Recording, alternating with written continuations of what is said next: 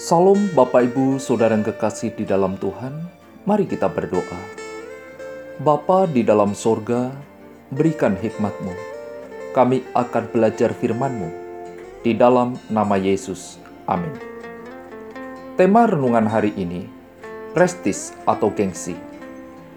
Matius pasal 7 ayat 15 berkata, Waspadalah terhadap nabi-nabi palsu yang datang kepadamu dengan menyamar seperti domba, tetapi sesungguhnya mereka adalah serigala yang buas. Arti kata prestis adalah wibawa yang berkenaan dengan prestasi atau kemampuan seseorang, sedangkan arti kata gengsi adalah kehormatan, pengaruh, harga diri, martabat. Yesus memperingatkan kepada para pengikutnya supaya waspada. Orang Yahudi sangat memahami peringatan itu. Waspada terhadap nabi palsu yang datang kepadamu dengan menyamar seperti domba, tetapi sesungguhnya mereka adalah serigala yang buas.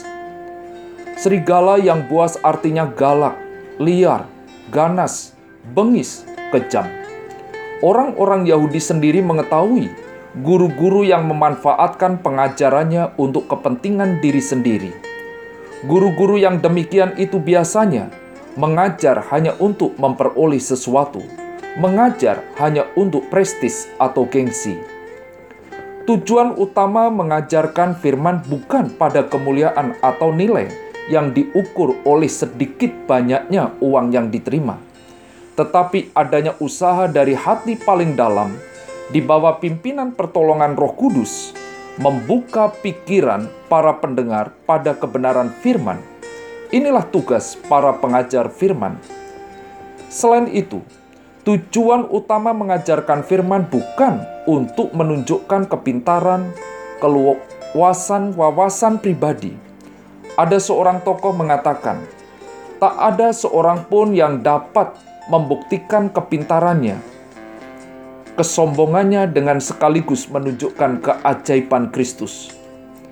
Keinginan menjadi seorang yang berwibawa, mampu dihormati, harga dirinya disanjung, adalah hal yang selalu menggoda setiap guru, bahkan bisa terjadi dalam kehidupan para pengkhotbah.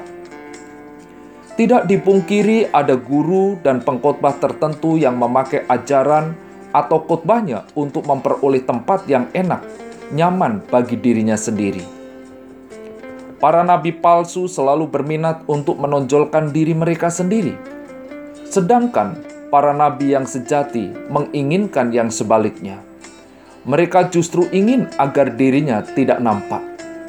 Contoh dalam Alkitab Yohanes Pembaptis berkata, yaitu Dia yang datang kemudian daripadaku, membuka tali kasutnya pun aku tidak layak. Yohanes pasal 1 ayat 27. Pernahkah saudara bertemu dengan nabi palsu? Apa komitmen saudara setelah mendengar renungan ini? Mari kita berdoa.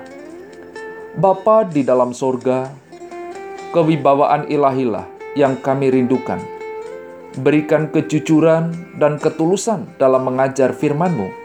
Di dalam nama Yesus. Amin.